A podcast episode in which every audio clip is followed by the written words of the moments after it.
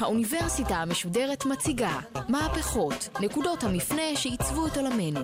והפעם, הפרופסור יובל נוח הררי מהאוניברסיטה העברית בירושלים על עליית האדם ונפילתו. חלק א' שלום רב למאזינים, שמי פרופסור יובל נוח הררי מהחוג להיסטוריה באוניברסיטה העברית. ההרצאה של היום תדבר על המהפכה ההומניסטית. מהפכה ששינתה מן היסוד את הפוליטיקה, את הכלכלה, את חיי הנישואין, את חיי המין, את כל חיי היומיום שלנו. מה שעומד במרכז המהפכה ההומניסטית זה שינוי במקור המשמעות והסמכות העליון ביקום.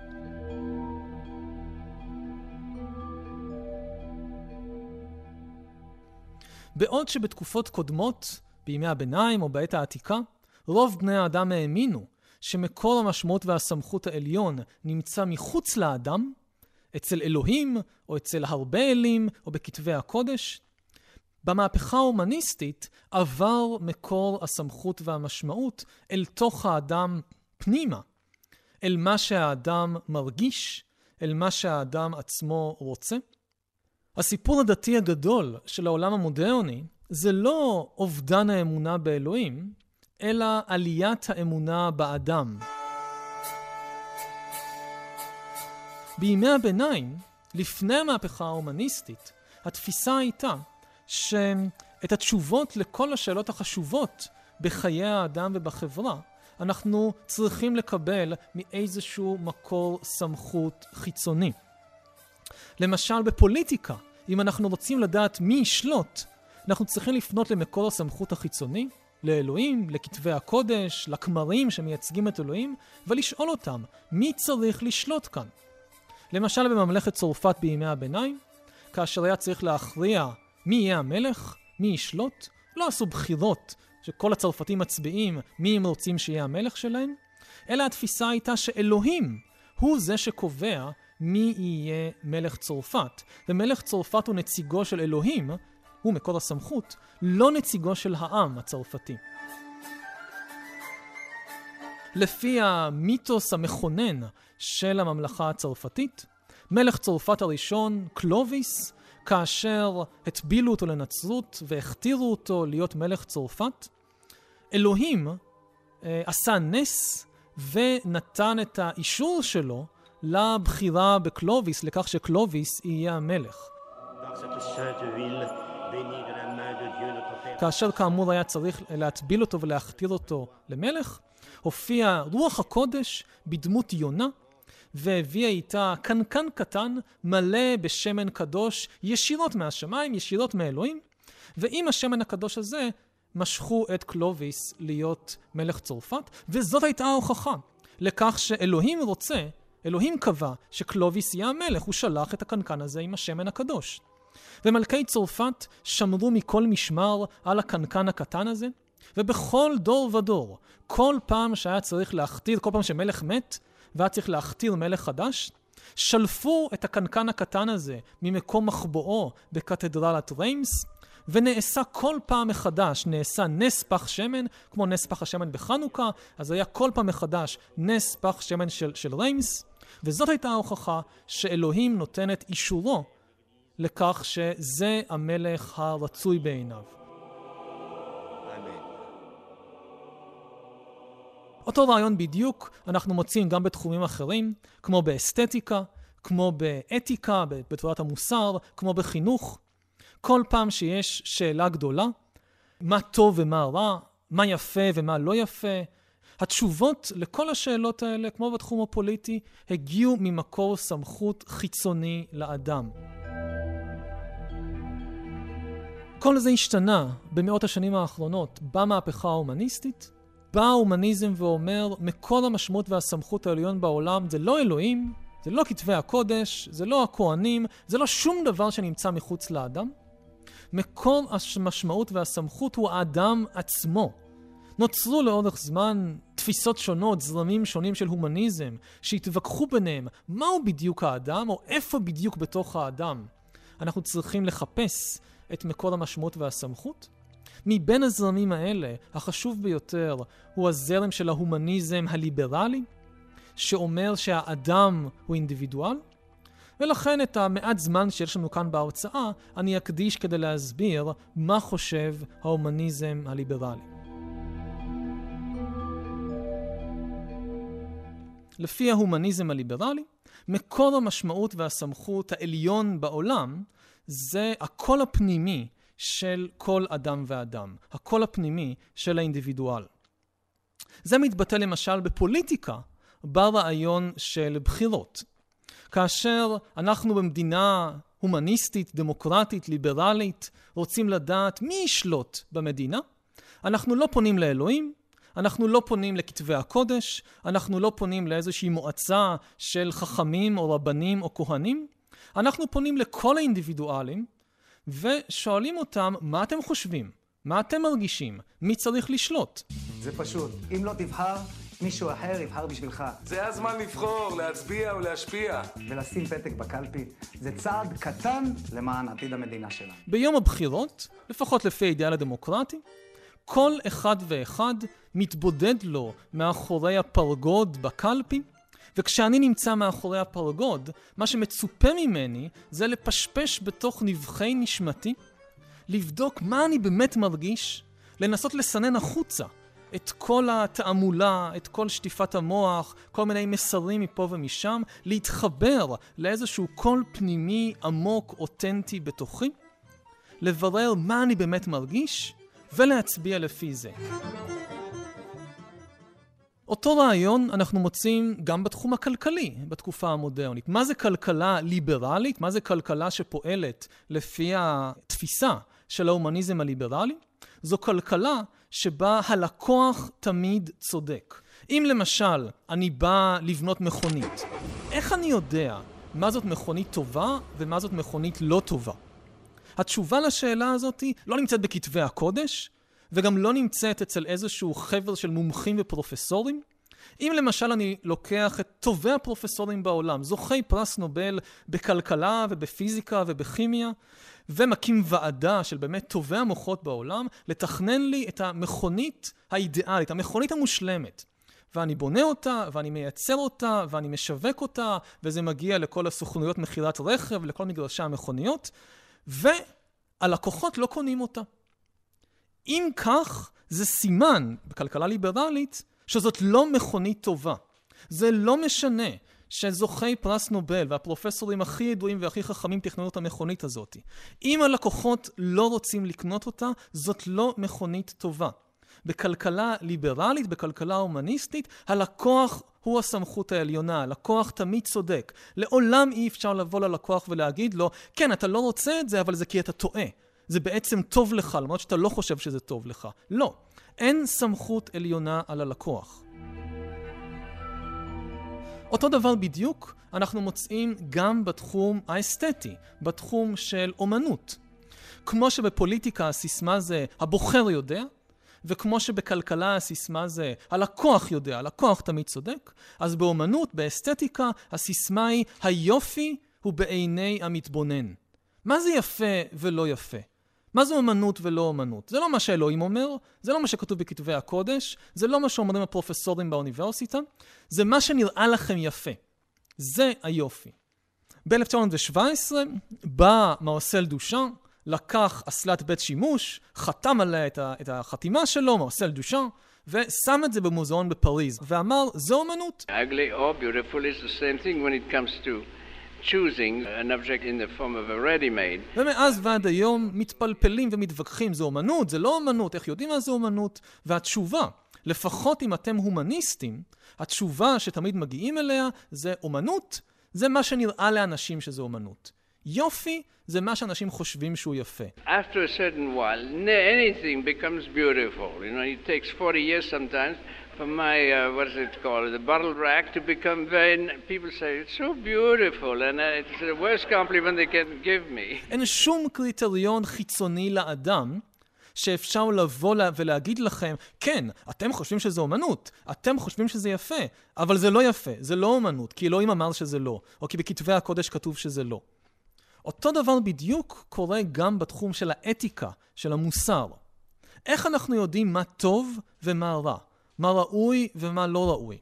אם בא בחור צעיר בימי הביניים לכומר, ואומר לכומר, תשמע אבי, אני רוצה להתוודות בפניך שאני מאוהב בבן של השכנים, לכומר לא היה אכפת שאותו בחור מרגיש עם זה טוב מאוד. אם זה נוגד את מה שכתוב בכתבי הקודש, זה חטא איום ונורא. זה אסור, זה רע. אבל התפיסה ההומניסטית זה שזה לא משנה מה כתוב בכתבי הקודש. זה לא משנה מה הכומר אומר. הדבר היחיד שמשנה זה מה אתה מרגיש בעצמך. מה אתה מרגיש בלב שלך. אם אתה מרגיש שזה טוב, אם זה עושה לך כיף, אם זה עושה אותך מאושר, מה יכול להיות רע בזה? עכשיו, זה לא אומר שאין מחלוקות מוסריות. יש כמובן מחלוקות מוסריות. מה קורה אם דבר מסוים גורם לי להרגיש טוב, וגורם לאדם אחר להרגיש רע? נניח, מה קורה ברומן מחוץ לנישואין? שאני מרגיש מאוד טוב עם הרומן שלי, אבל אם הוא יתגלה, זה יגרום הרבה מצוקה וכאב לבן או בת הזוג שלי, או לילדים שלי, או אפילו אם זה לא יתגלה. עצם העובדה שאני מסתיר את הרומן הזה, יוצר ניכור, יוצר פער, יוצר רגשות לא נעימים, לא טובים, ביני לבין בן הזוג או בת הזוג שלי. אז זה לא טוב. ומתווכחים על זה. מהן הרגשות היותר חשובות? הרגשות הנעימות שזה יוצר, או הרגשות הלא נעימות שזה יוצר? מה שחשוב להבין זה שהוויכוח מתנהל במונחים של הרגשות. ואם יש משהו שלא גורם לאף אחד להרגיש רע, הוא לא יכול להיות רע. זה באמת הטיעון שבו משתמשים בהקשר של יחסי מין הומוסקסואלים, שאם זה לא גורם לאף אחד להרגיש רע, מה לעזאזל יכול להיות רע בזה?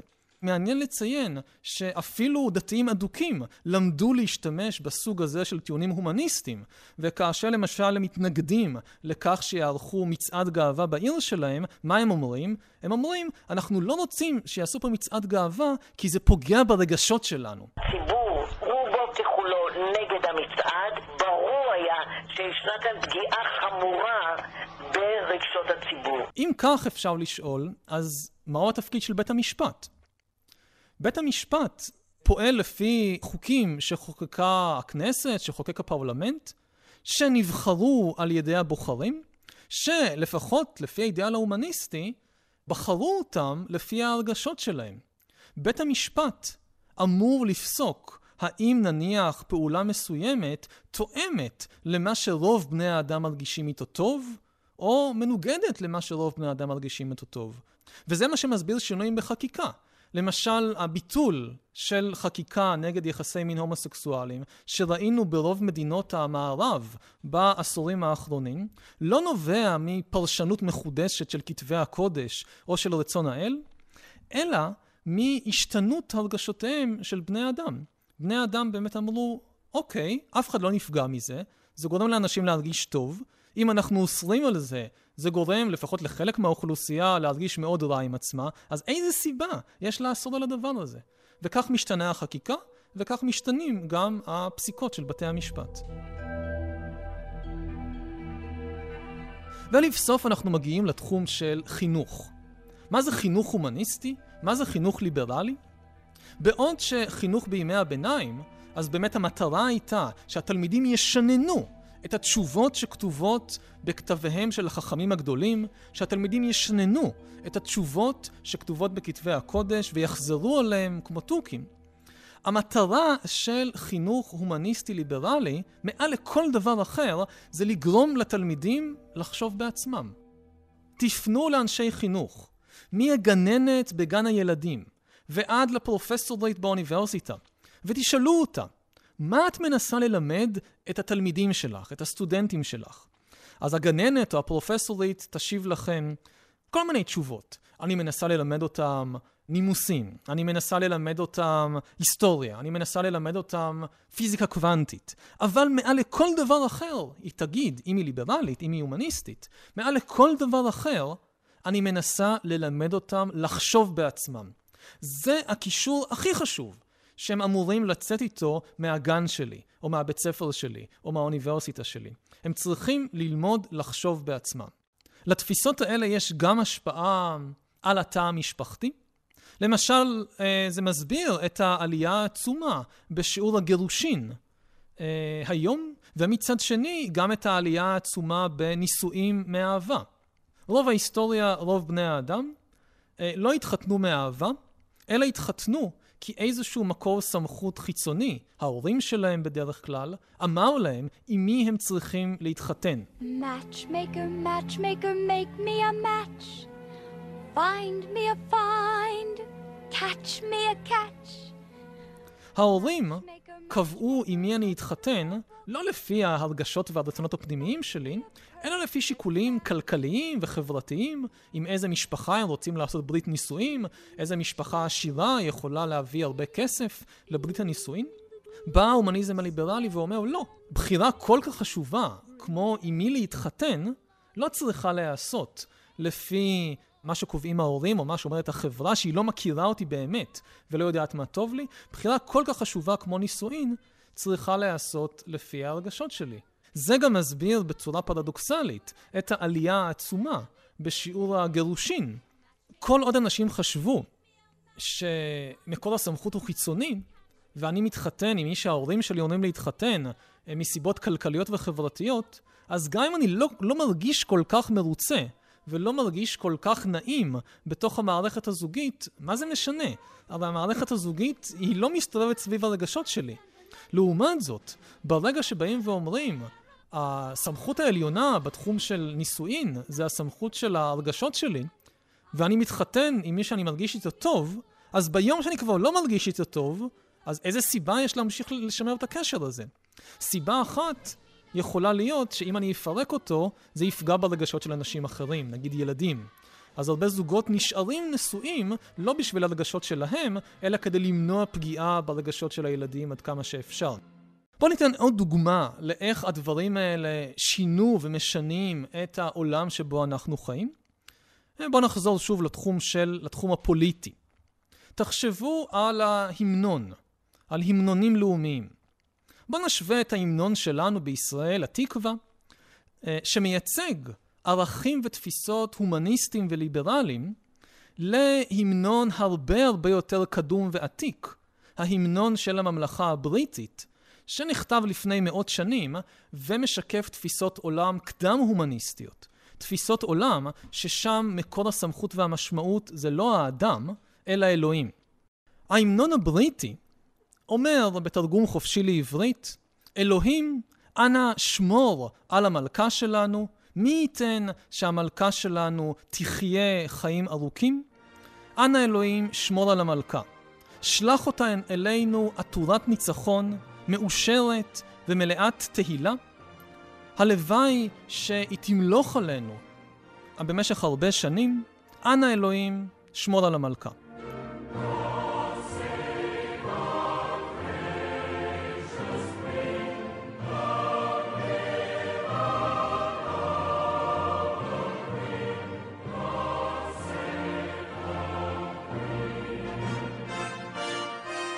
מה בעצם אומר ההמנון הזה? הנתינים של המלכה מבקשים מאלוהים, מקור הסמכות העליון, לשלוח את המלכה שתמלוך עליהם, ומבקשים מאלוהים שידאג לכך שהיא תהיה מאושרת, שהיא תהיה עטורת ניצחון, שהיא תביא תהילה, ושהיא תמלוך עליהם לאורך זמן. עכשיו שאנחנו באים להמנון הישראלי, התקווה, אנחנו מוצאים טקסט הומניסטי ליברלי מובהק. טקסט שבעיניו מקור המשמעות והסמכות העליון זה לא אלוהים, שבכלל לא מוזכר בהמנון שלנו, אלא החוויה האנושית, אלא הרגשותיהם של בני האדם. עצם השם של ההמנון שלנו זה שם של רגש, התקווה. וכשאנחנו מסתכלים על המילים של ההמנון, מה שאנחנו בעצם מוצאים בהמנון שלנו זה משפט תנאי אחד ארוך. מה אומר משפט התנאי? כל עוד בלבב פן אימה נפש יהודי הומיה, עוד לא אבדה תקוותנו. איזה תקווה? להיות עם חופשי בארצנו. השלטון הפוליטי, הקיום של המדינה, במה הוא תלוי? הוא לא תלוי באלוהים, הוא לא תלוי בכתבי הקודש, הוא תלוי ברגש אנושי שנמצא איפה? לא מחוץ לאדם, אלא בתוך האדם, בלבב פנימה.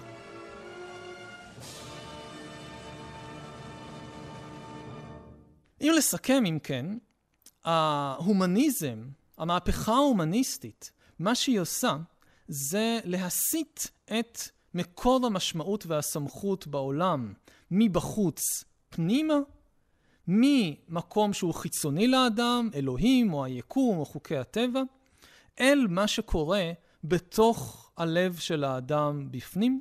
אמונת היסוד של ההומניזם הליברלי זה שבתוך כל אדם ואדם יש קול פנימי אחד, קול פנימי אינדיבידואלי, זה משמעות המילה אינדיבידואלי, אינדיבידואל, אינדיבידואל באנגלית זה individual, שאי אפשר לחלק אותו.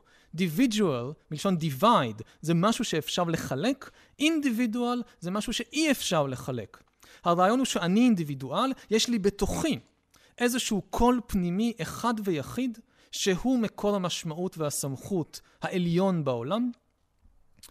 רעיון נוסף זה שאותו קול פנימי הוא אוטונומי לחלוטין, הוא חופשי לחלוטין, הוא מושפע אמנם מדברים שקורים בחוץ, אבל בסופו של דבר יש לו אוטונומיה מוחלטת.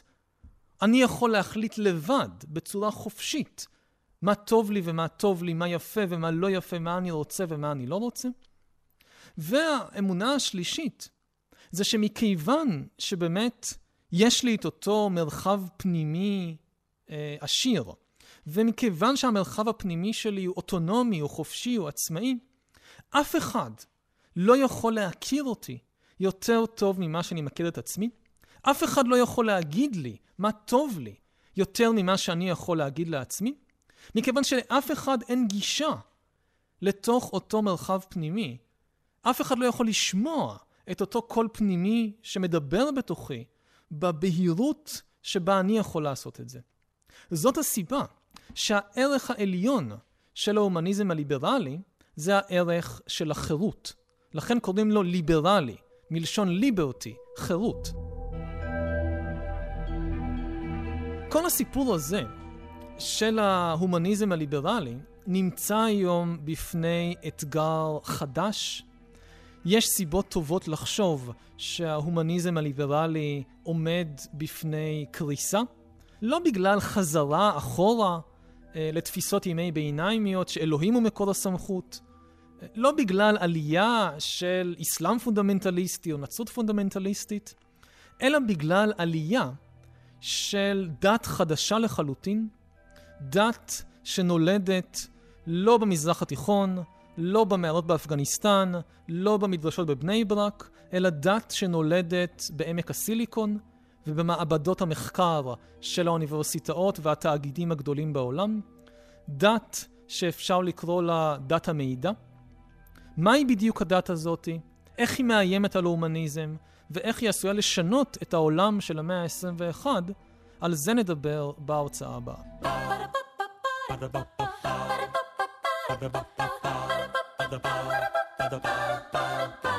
האוניברסיטה המשודרת מהפכות. הפרופסור יובל נוח הררי, מחבר הספר ההיסטוריה של המחר על עליית האדם ונפילתו. הפקה דרור סודות, ביצוע טכני דני אור. מערכת האוניברסיטה המשודרת, מאיה להט קרמן, ליאור פרידמן, אורן הוברמן וגיא עופר. האוניברסיטה המשודרת, בכל זמן שתרצו, גם באתר גל"צ ובדף הפייסבוק של האוניברסיטה המשודרת.